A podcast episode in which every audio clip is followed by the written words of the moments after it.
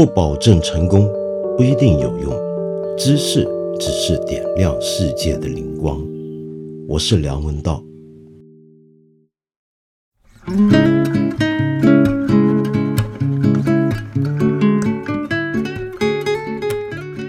我是最近才晓得，原来八分这档节目啊，叫做播客。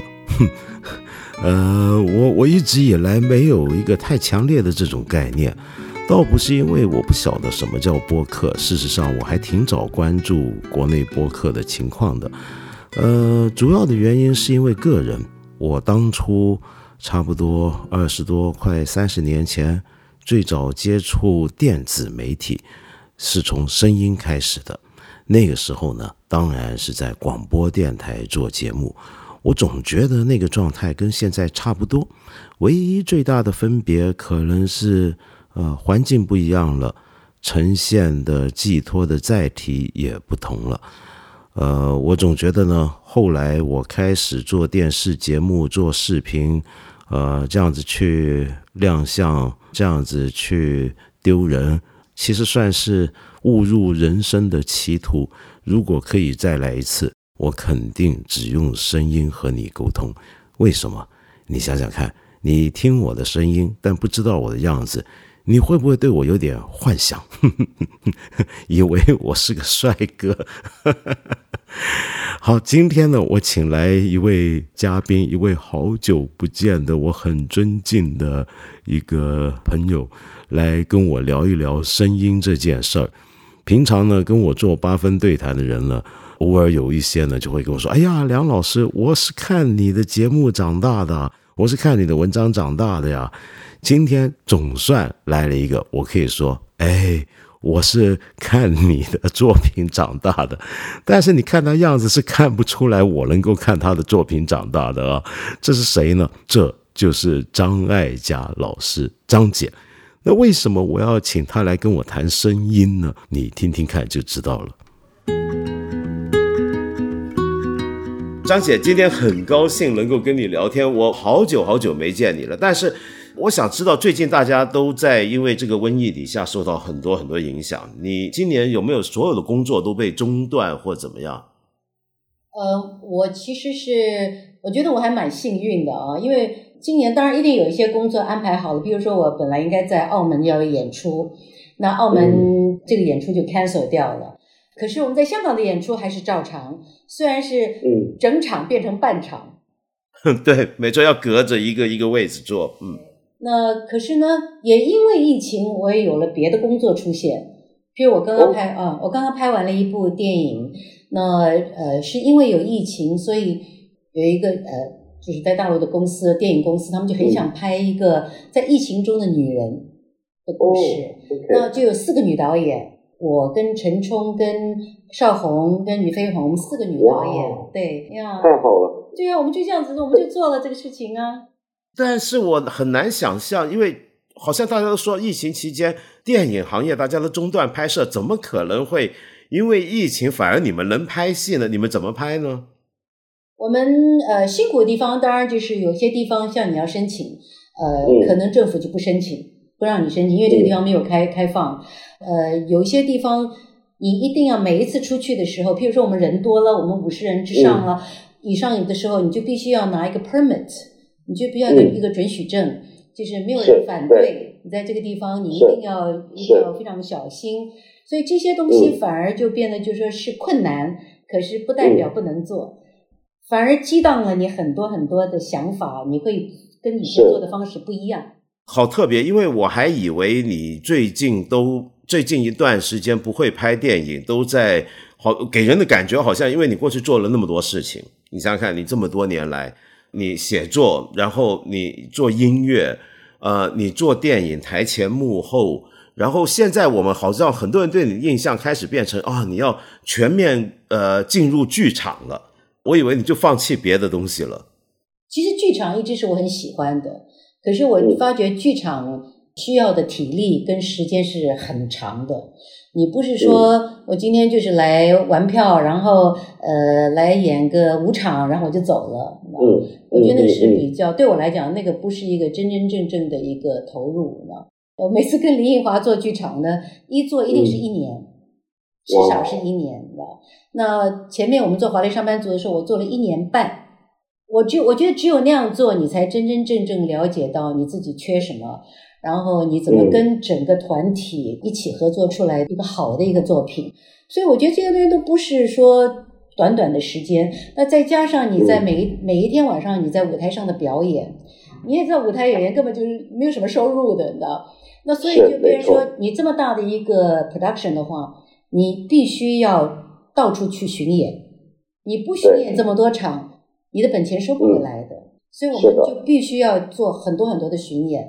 在做那么多巡演之下，我们又没有所谓的什么 A class、B class，我们没有这样子的，就一个 class，就一个 class。你生病了，你也得上台，你知道对，没错。你的体力必须要很好。所以我跟易华讲，我上次做完《聊斋》以后，我就跟他讲，我说，我说易华，我说《聊斋》就是我最后一次演舞台剧了。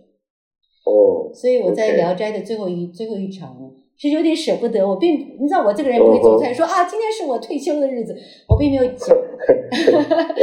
我就觉得就是说，我自己心里很知道，我要演舞台剧的话，我的体力没有像以前那么好了。可是像这种声音的朗诵啊，这种 crossover 的这种表演，我还是我觉得非常的过瘾的。那你觉得像现在这样做一种声音的朗诵这件事情，跟以前？在舞台上面真的去演戏啊，就比如说做像平常我们所理解的舞台剧或者剧场的演员演戏，它最大的分别在哪里？因为我觉得这个蛮有意思。就是首先我发现，就过去一直以来，在很多国家，特别是在西方国家，都有很多很重要的电影的演员会时不时的就会进入剧场演出。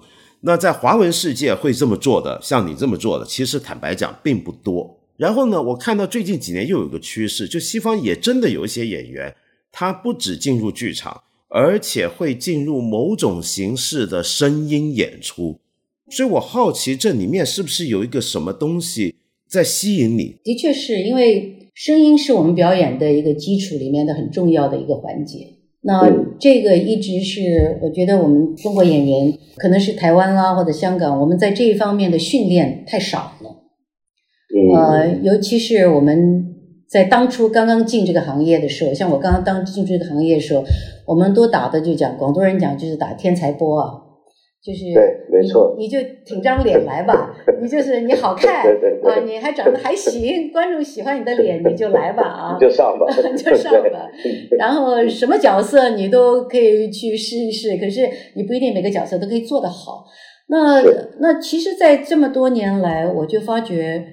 声音是一个很重要的一个环节，你的声音的传达，它的影响力是很大的啊。尤其是像我小的时候，喜欢很小就很喜欢听广播剧。哦，我们那个时候没有电视，你知道嗯，对，没错，没错。我的年纪啊，不，是，对。你想想看，广播剧，你就是完全凭声音去想象的，那所有的浪漫，所有的情感，都是从声音传达出来的。所以有的时候，后来广播剧完了以后，你有的时候到现场去看他们真人的时候，有的时候你会失望的。那然后在我进入这个行业，我又曾经进入过看过配音员，嗯，那你就会发觉啊，原来我的天呐，多少演员的声音不是他们自己的声音，没错，而他们的声音，他们演戏的时候，他们可能没有把对白讲好，是配音员给他们加分了。是的，所以我觉得这些都是基础。那对西方的演员来讲，这个就是他们成长的功课之一。所以久不久，你一定要回到剧场，所以你要练习你的声音，你要练习你的肢体语言，嗯啊，你要练习你的胆量，因为你走上台的时候，你你要出那个门，出那个那个弧度门的时候，你就必须要有某种的胆子。哦哦哦哦哦，是的。你要晓得电影啊。是比较内内敛的，那舞台是往外的，因为观众在台下，你所有东西都要 project 出去，你要往外伸展出去，发出去。是。那电影你不能够啊，就你就会太多，因为镜头可以镜头可以捕捉你的，所以慢慢这么多年来，我自己跟着舞台的学习，然后拍了那么多电影，我慢慢就可以知道啊，原来这个东西的分别在哪里。我想说回就是你刚刚讲声呃广播剧那点，我觉得蛮有趣的，因为你刚刚讲配音，我记得我有我最初在大陆跟朋友们跟同事们聊天，然后有时候试过大家一起看电影，然后或者说他们来香港，我请他们去看电影，然后他们就会发现，呃，香港的荧幕上的一些在大陆那时候很红的一些演员，他们一张嘴说话的时候，他们全吓坏了，他们说啊。原来周润发是这样子说话的，原 来原来张姐是这样说话，因为他们过去听的那个声音，完全都是他们的配音演员在说的话，而且那些配音演员还相当的固定。就比如说长期配周星驰的，那就是一个很标准的一个配音演员，长期搭配他，那所以他们一直习惯的是那个声音。但我觉得那就蛮有趣的，因为那个配音演员他等于他也在演一个角色。他长期的在用声音去想象跟演绎这个原来说着另一种语言的人，他是怎么样表达？如果换成用自己现在的母语或者自己要传达这个语言是怎么说话？所以我也觉得声音蛮有趣，因为我以前做过，也我也做过广播电台。呃，我记得我在做广播电台的时候呢，我常常会请我的同事们去研究、去学习啊。就我他我教他们，如果要做好一个 DJ。或者做好一个播音节目主持人的话，尽量去学一些对象。学什么呢？香港我们有两个参考，我觉得蛮好的。其中有一个大陆、台湾以前都有，是什么呢？是球赛的现场转播。哦，OK OK。你想想看，那个太厉害了。我觉得他们一个球赛是三维空间，是 three dimensional，是立体的。本来我们都觉得球赛是应该看的，无论是足球赛、篮球赛，或棒球赛，或什么球赛。但是现在一个表述这场球赛那个人，我们叫评述员，他居然凭着一把声音，去把一个足球场上二十二个球员，他们现在在干什么，球到了哪里，与此同时谁在什么，他的动作是怎么样，要整个用声音去把一个 three dimensional 的立体的东西要带出来，然后在大家心目中形成画面感，那个功夫太厉害。然后还有一样东西，我觉得香港也现在都还很常见的，就是赌马、赛马。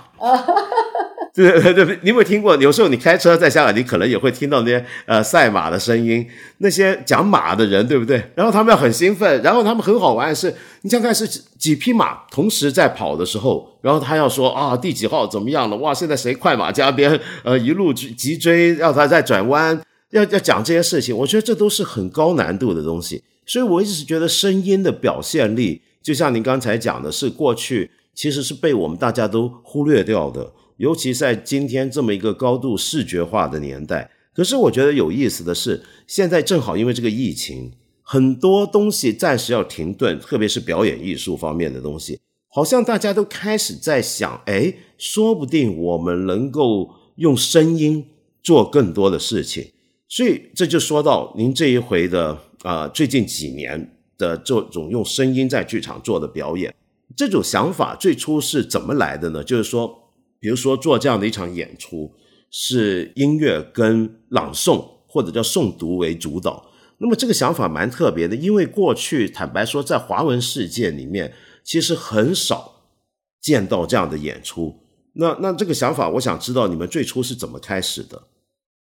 最初其实是我也是被呃。嗯，台湾有一位，我我不知道你认不认焦元溥？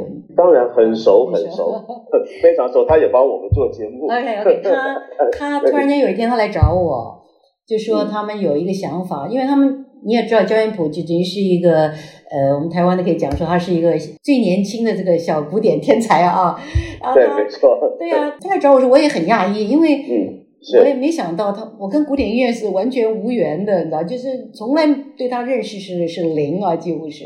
真的是是是，因为我一直在流行音乐里面嘛，而且这么多年来，我后来就走了演演戏以后，其实对音乐是喜爱，就是没有再去没有什么专业的东西。他就说是因因为他们很想把古典音乐再度的这个呃推广，多一点大众可以了解古典音乐并没有那么可怕。古典音乐其实，在当年。就是 chamber music，有的时候它就是一个流行音乐，你知道那个时候多少的年轻人疯狂于古典音乐，那些古典音乐家，各每一个都是年轻有天分。呃，当年的什么，就像我们现在什么李宗盛啊，什么什么什么，都是像贝多芬他们这些人的。那我觉得，哎，这句话也有道理。我说，我说好，我说你们有什么想法？他们说我们想找几首曲子，找一首，呃，因为当年这个李斯特曾经就是写了一首十六分钟的雷诺尔，嗯，那雷诺尔当初就是有一个鬼故事，然后李斯特有一个一个音乐是两个在合在一起的。那他说你可不可以来做这个朗诵？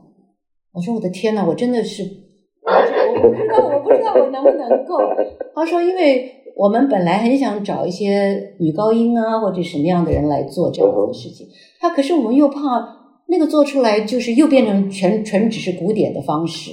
我们很想看看你会怎么样来朗诵这个故事，来讲这个故事。我说好，我说那你就把那个呃那个资料料给我看一看，资料给我看看。嗯那他来了以后，我就有点傻眼，因为。那个乐谱是，呃，对我，我当然小的时候也弹过钢琴啊。可是我一看到那些，我一看到那些对我说完了，完了，完了，因为那个时候要合在一起的，因为音乐，他所有的音乐都跟我讲的故事的情绪是合在一起的，所以我必须要知道每一个节拍，我什么时候进，我什么时候出。哇，你知道？天哪！那我就说，好难啊！我说我试试看啊。那我们就去了跟严俊杰，就是我们台湾这个首席的音乐家。是。那他这个钢琴家，他也是很年轻，他非常年轻。他很厉害，但是很厉害。厉害。然后对对对，张姐，你不要害怕，不要害怕，你怎么念，我怎么跟你啊？怎么这样子？不是这样子吗？那我我就开始试，我开始试，哎，我发觉没有我想象中那么难，因为说故事它是有情节的，那有情节有角色的时候，我就开始用我的脑子来幻想。这些人长什么样子？这些人的感情是什么？这个就是说故事跟舞台剧不太一样的地方，因为舞台剧有实景啊，至少有，就算是抽象，它也有个景在那里。可是当你在朗诵的时候，你是没有的。那我就用我自己的这种想象，然后听他声，他听他弹的东西，那这个时候你就知道古典音乐的厉害。嗯，知道他所有的 melody 的东西，就他跟我，我跟他，因为。他的音乐有时会带着我的情绪走。那我们练习了一段时间，我们第一次在七年多前，我们在呃台湾的这个音乐厅就非常的成功，你知道？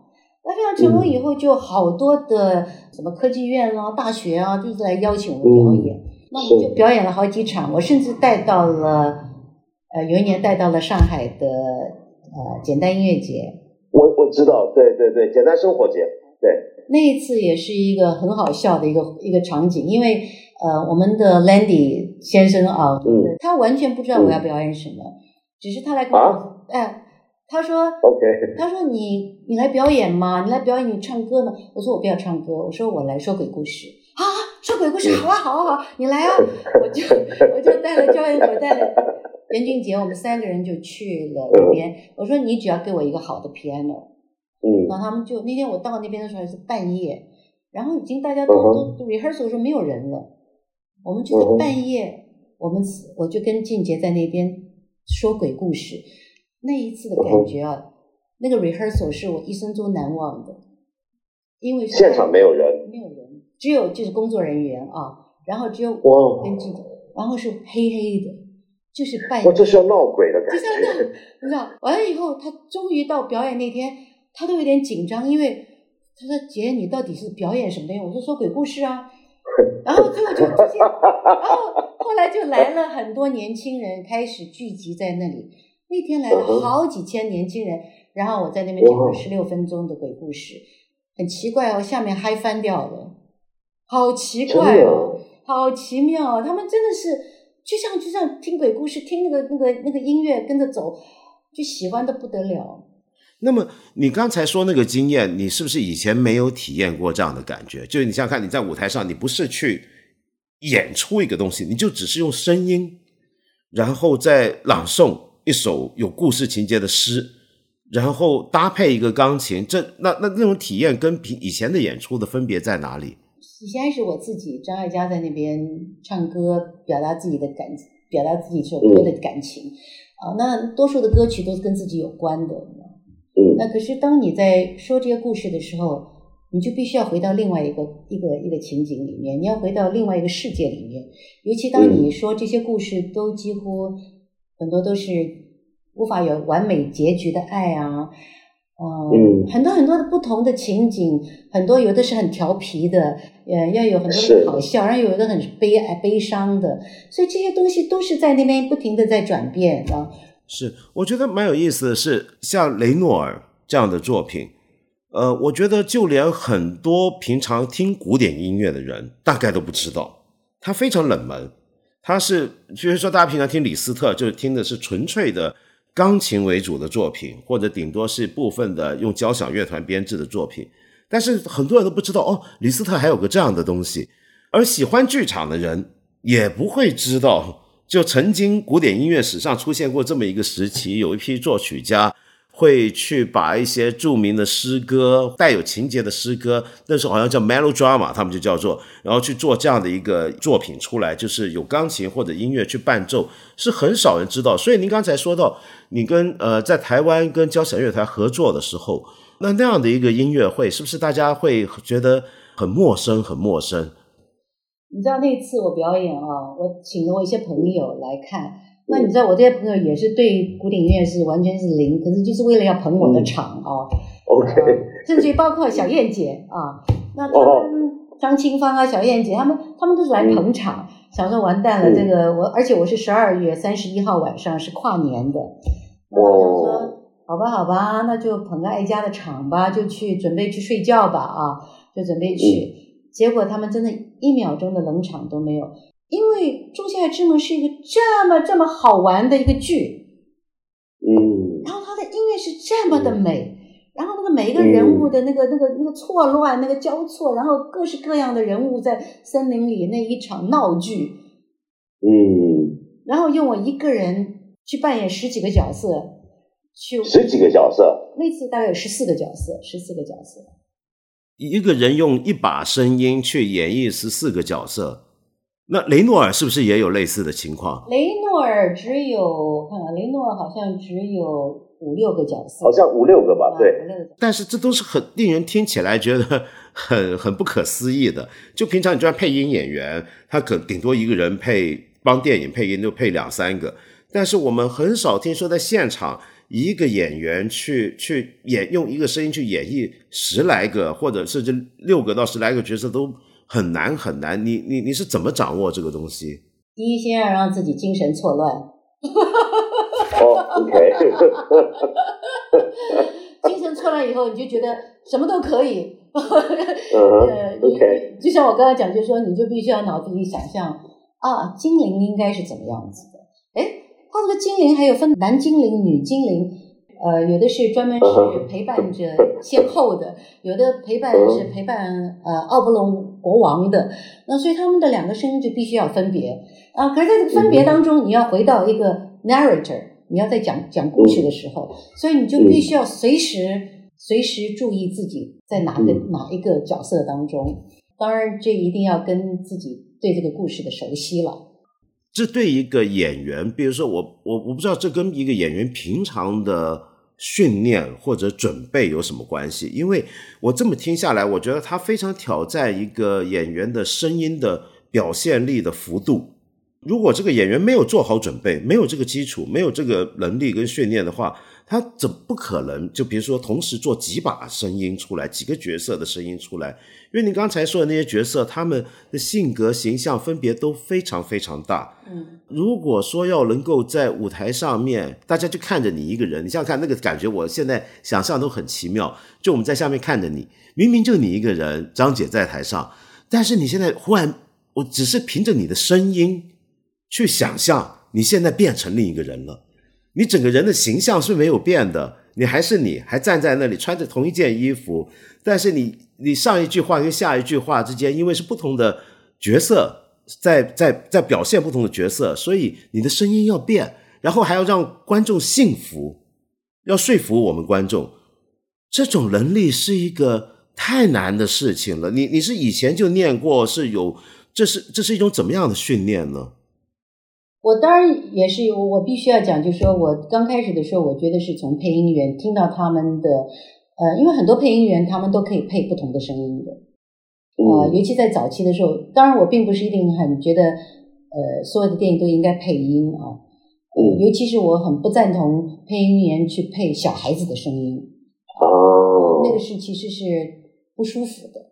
可是呢，也是是在早期的时候，这些人必须要做这些事情的时候，他就必须要去模仿。其实它也是一种模仿。那在早期，我听配音员他们做的这些各种各式各样声音的变化的模仿，我觉得好对。玩。然后呢，我嗯自己就曾经帮很多国外的，像譬如说 Disney 的时候，我就、哦，那些动画，动画。对，那些卡通影片去配，对。嗯，那我就很好奇，比如说你听他们外国人去配呃的 Popeye the Sailor Man 这种这种声音，你就会觉得哎呀好好玩呢、他们怎么出来的声音呢？你就会在声音里面去寻找，可不可以去做到这样子的东西？所以这个就是早期对这些东西的好奇。那么嗯其实我们真的没有什么人来教我们了。我做完第一次雷诺尔以后，我有要求跟焦彦溥讲，我说我很希望能够找到一个专门教朗诵的的导师，因为其实朗诵是有导师教的。是的，没那错，我那个时候我们就在台湾找到一个吕老姓吕的老师，他已经过世了，嗯一个女老师，哦，她来看我的表演完了以后，她就来跟我再做了一次 rehearsal，他就告诉我，他说你的表演是嗯没有问题的，因为你是演员，你没有问题。嗯那可是你朗诵的时候，声音的清楚、咬字的清楚嗯嗯是一定要有的。呃，嗯就算你不想说吧说话说的这么清楚，可是你每个字，可是你必须要在你讲的快，可是你一定要清楚。嗯这个就是要练习。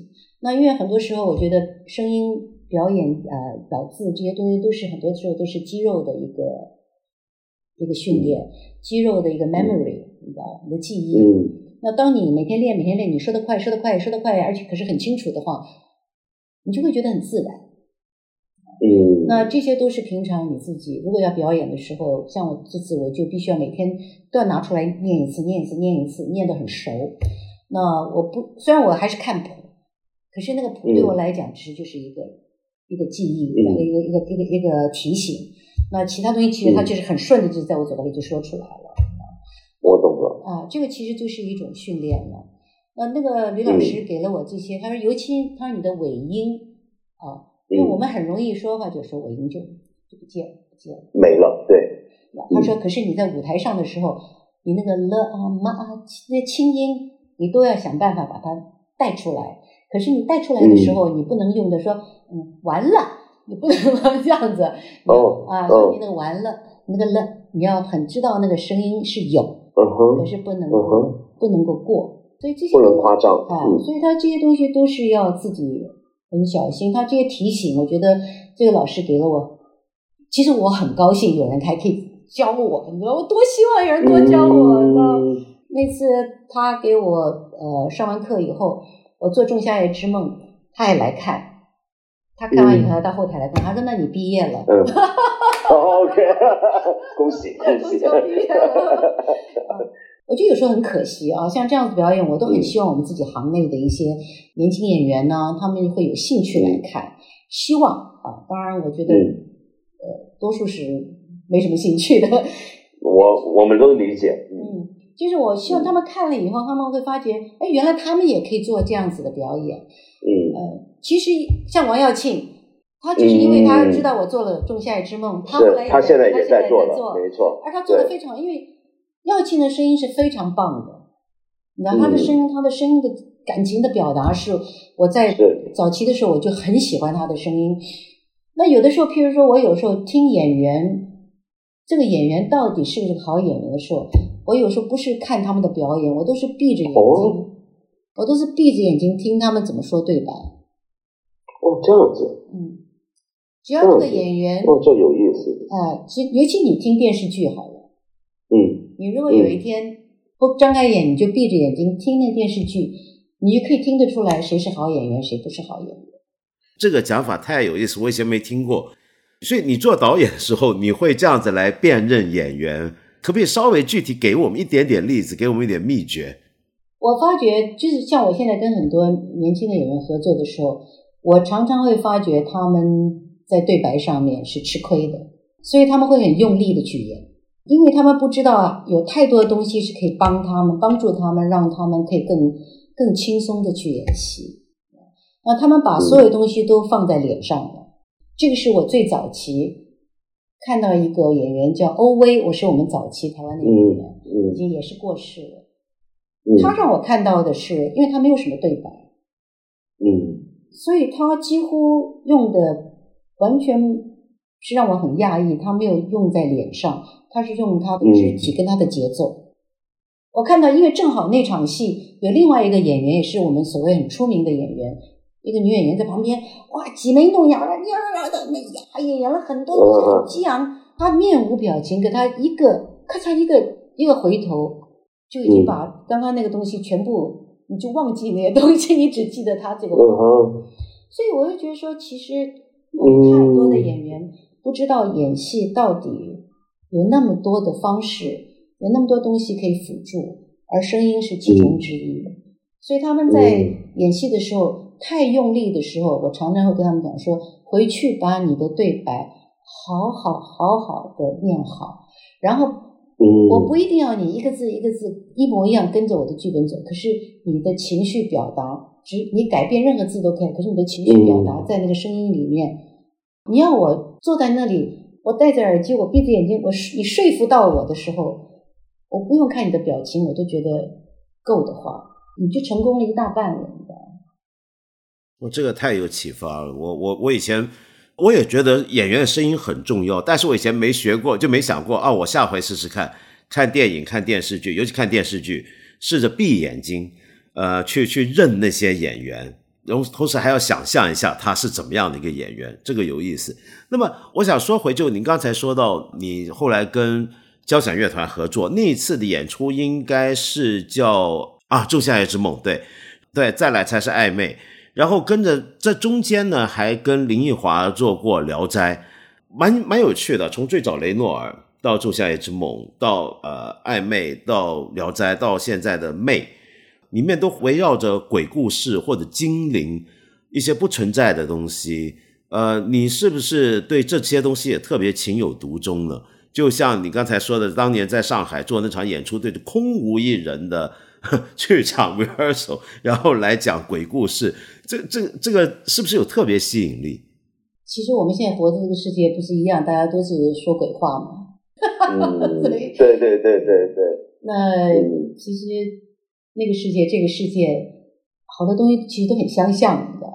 那有的时候，他们那个世界里面东西反而是更为纯粹、更为浪漫的。你说像这样子的一种情怀。反而在我们人的世界里已经没有了，我们的人的世界里面的鬼话越来越多。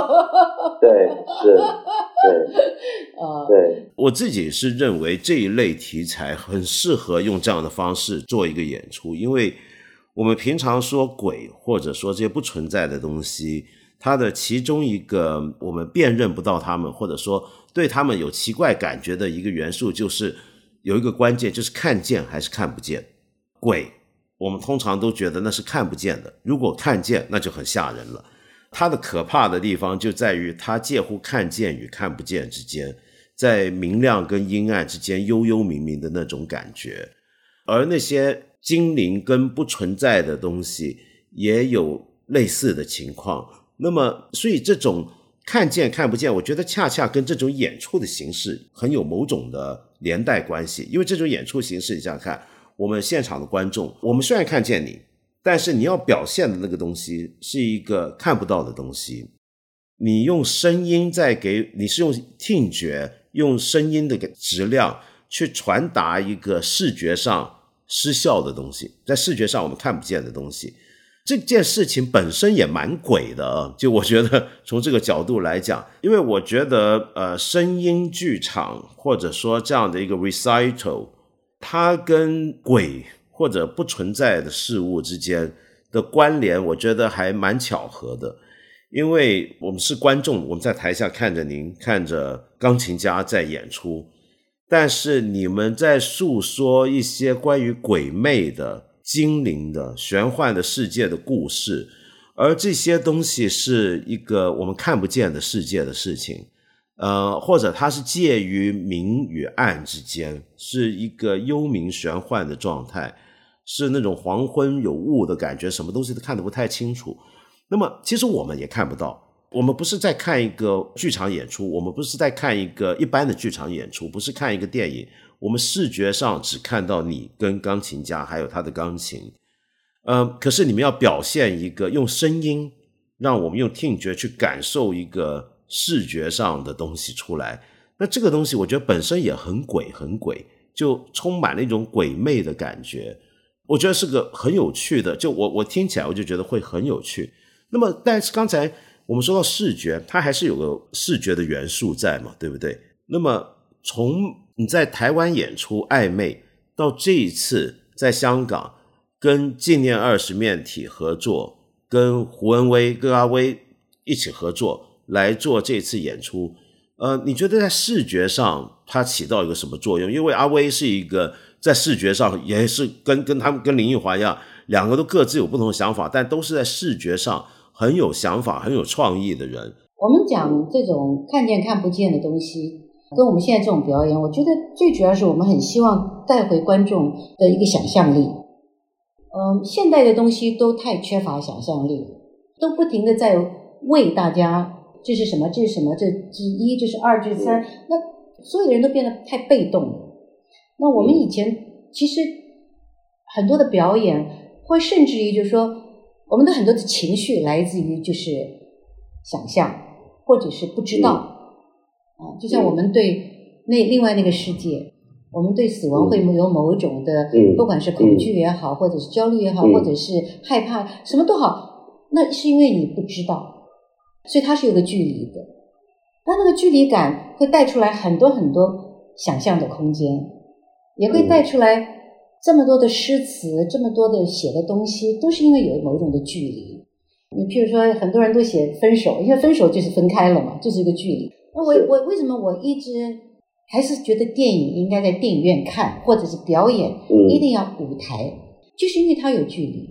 它有距离的时候，为什么以前一定要有个幕落幕、开幕？嗯。啊，我觉得它都有它的原因在的，你知道所以当你有距离的时候。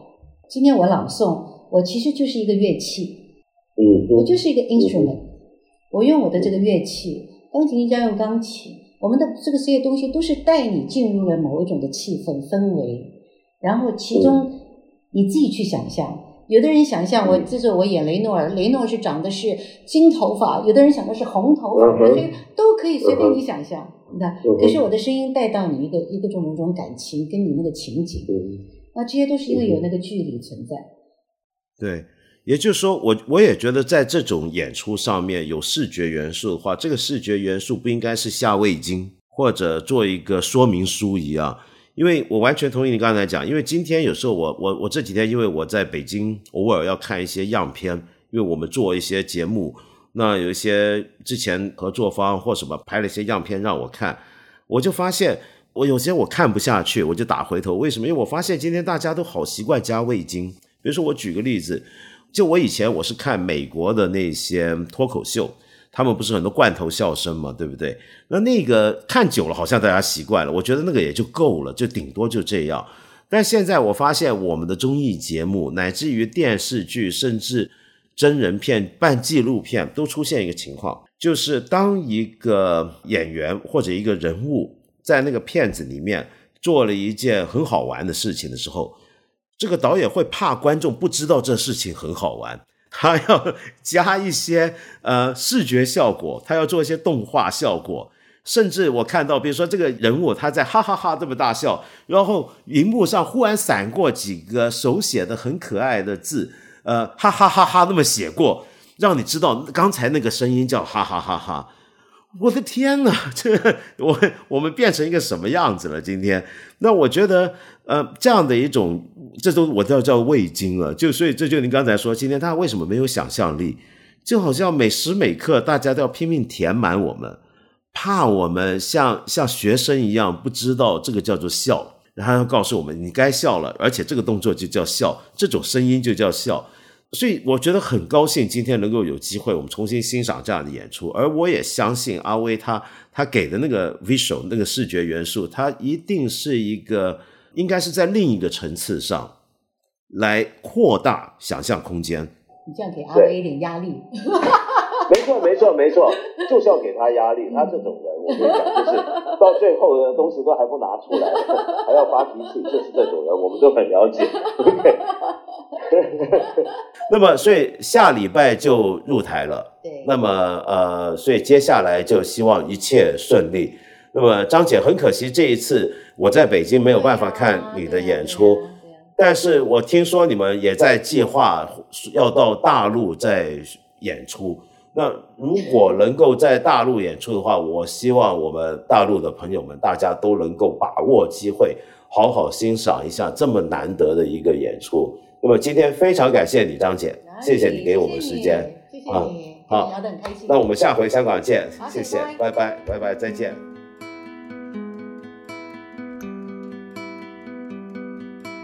是的，今天呢，我想到找张姐来聊声音的问题，那是因为她这几天就在香港有一个演出，就是香港著名的实验艺术团体纪念二十面体跟他合作的这场非常独特。我们刚才也听到的《魅》啊，说到纪念二十面体，我好像没有介绍，这可是我的老家啊。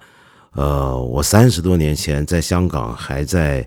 呃，学人家参与做点什么实验艺术的时候，就是跟这帮人搞在一起，学坏了，误入歧途，又是误入歧途。开玩笑的，今年二十面体可以说是整个华人世界最早的一个实验性的空间艺术团体。